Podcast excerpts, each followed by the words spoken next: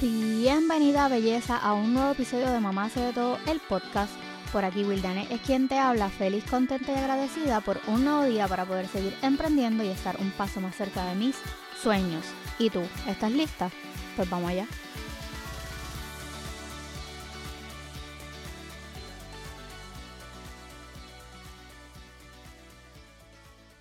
Disclaimer alert.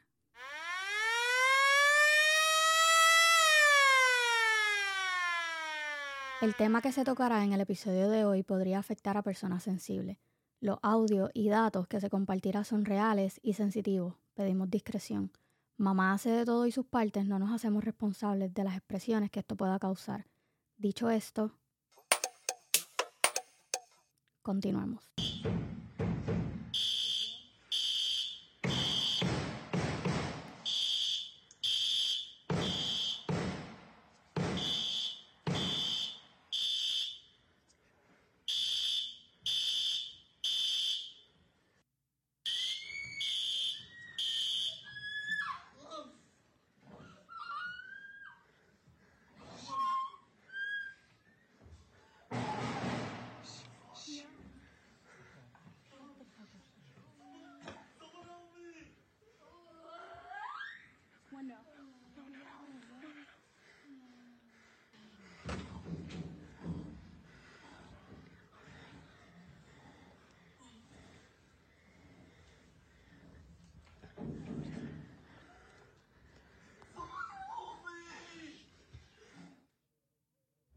Este audio es uno real, sacado de la evidencia que se utilizó en el juicio de Nicolás Cruz, autor de la masacre de Parkland, Florida. En el 2018, específicamente el 14 de febrero, ese día Nicolás Cruz, que tenía 19 años en ese momento, disparó dentro de la secundaria Majority Stoneman Douglas en Parkland, Florida, y mató a 17 personas entre alumnos y docentes. Nicolás fue estudiante de esa escuela y había sido expulsado por razones disciplinarias no especificadas. Nicolás Cruz se declaró culpable en el Tribunal de Florida de 17 cargos de asesinato y 17 cargos de intento de asesinato. Poco antes de las 3 pm, del 14 de febrero del 2018, la policía responde al informe de un tiroteo en Majority Stone en Douglas, una escuela secundaria pública a la que asistían unos 3.000 estudiantes. Al llegar, los agentes se encontraron con una escena súper dramática. El tiroteo ya había ocurrido y Nicolás Cruz, que en ese momento tenía 19 años,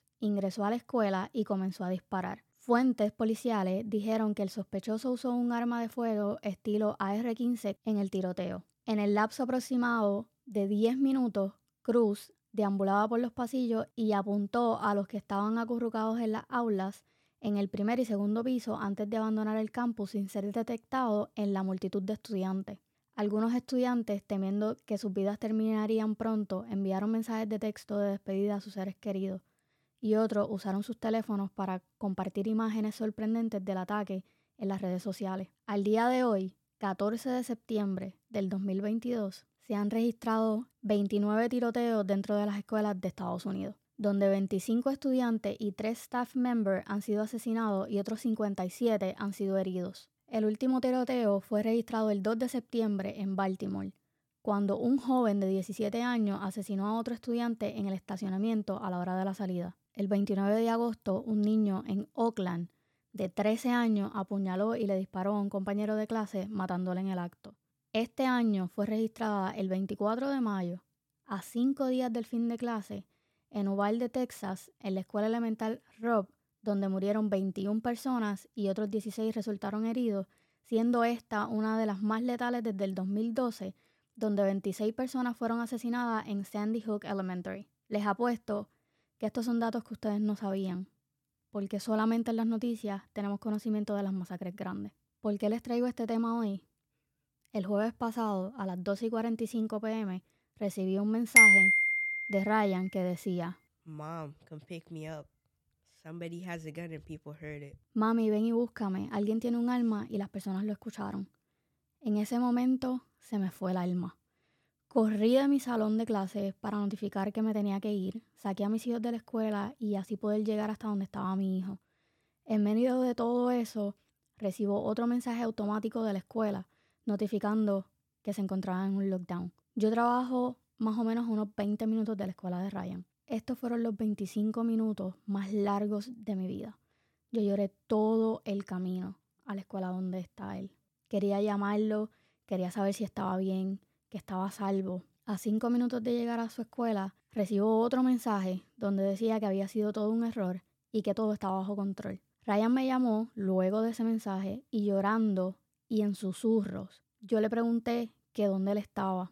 Él me dijo que estaba encerrado en el baño y que estaba bien, que ya no escuchaba la alarma. No puedo describirles el miedo tan grande que yo sentí, la angustia que tenía y todo lo que me pasó por la mente en ese lapso de tiempo.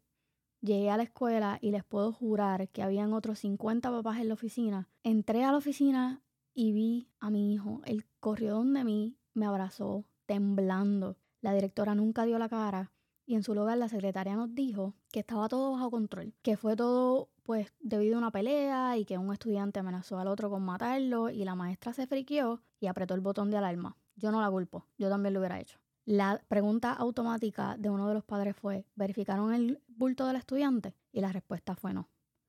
Ese mismo día encontraron un arma cargada en otra escuela intermedia del mismo condado en el bulto de un niño de 13 años. Tres semanas antes de eso, arrestaron a un estudiante en otra escuela del condado, también con un arma de fuego. Mi hijo no regresó a la escuela el viernes. Fue una falsa alarma, o mejor dicho, una situación que ellos pudieron controlar porque en muchos otros lugares no han corrido con la misma suerte. Como por ejemplo, está el caso de Ethan Crumbly, un joven de 15 años con un arma 9 milímetros semiautomática comprada por sus padres como regalo de Navidad y mató a cuatro estudiantes un 30 de noviembre del año pasado, luego de que el personal de la escuela los reportara en dos ocasiones distintas por comportamientos preocupantes que tenían que ver con armas. En la primera ocasión solo se llamó a su mamá, que no contestó el teléfono y en su lugar le envió un mensaje de texto a Ethan que decía, LOL, no estoy molesta, Solo tienes que aprender a que no te atrapen. Y al día siguiente, el día del tiroteo, ambos padres se presentaron en la escuela luego una llamada de administración donde se negaron a llevarse a su hijo y llegaron a un acuerdo de ponerlo en terapia en las próximas 48 horas. El niño fue captado por las cámaras luego de esta reunión entrando al baño de la escuela con su bulto y luego saliendo con el arma en las manos. Y las preguntas obligatorias son, ¿Por qué estamos viviendo esto? ¿Por qué nuestros niños tienen acceso a armas de fuego?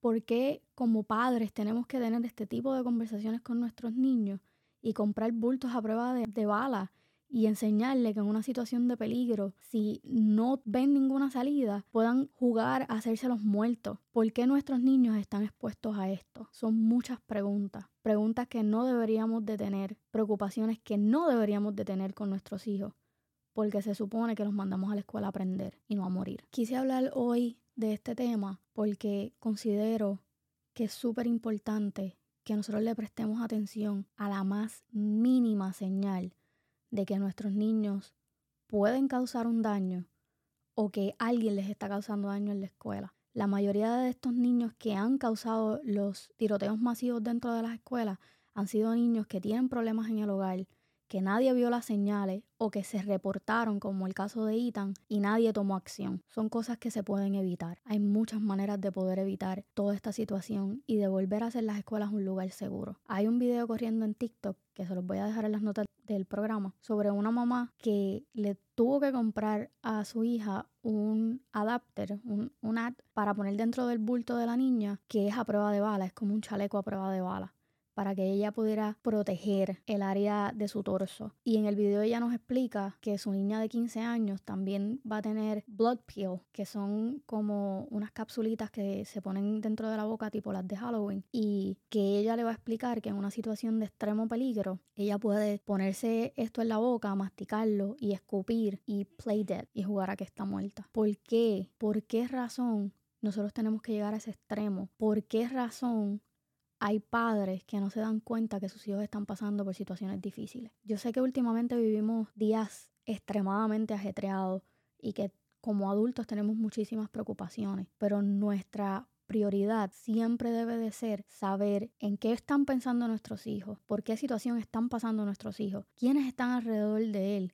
cómo les está yendo en su escuela, si hay algo que ellos han escuchado y nosotros enseñarles que en cualquier situación que pueda poner su vida en riesgo, ellos tienen que notificarlo. Desde el 2000 han habido más de 68 incidentes de tiroteos dentro de las escuelas. En febrero 29, un año bisiesto del año 2000, se reportó el asesinato de Kaylin Rowland por un compañero de clase que tenía 6 años de edad. ¿Alguien me puede explicar qué hacía un niño de 6 años de edad con una pistola? Sé que quizás esto es información que, que nos toca a nosotras como madre, que nos toca las emociones, que es fuerte, que nos pone a pensar en, en todo el riesgo que nuestros hijos están expuestos. Pero quise hacer este episodio para que tomen un poco de conciencia de lo que realmente está pasando en el mundo. Triste, porque es una súper triste realidad pero es parte de lo que está pasando en nuestro mundo. Les agradezco que tomen un momento de su día para hablar, tener conversaciones abiertas con sus hijos. Esto ha sido todo por el episodio de hoy.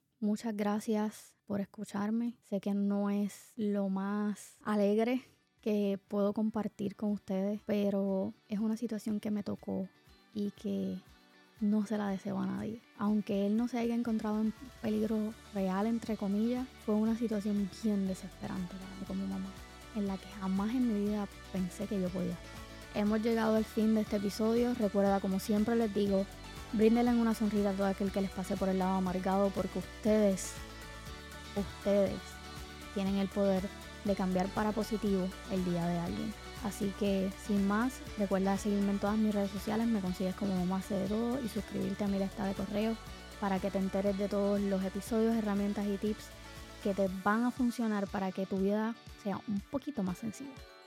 Nos vemos en la próxima.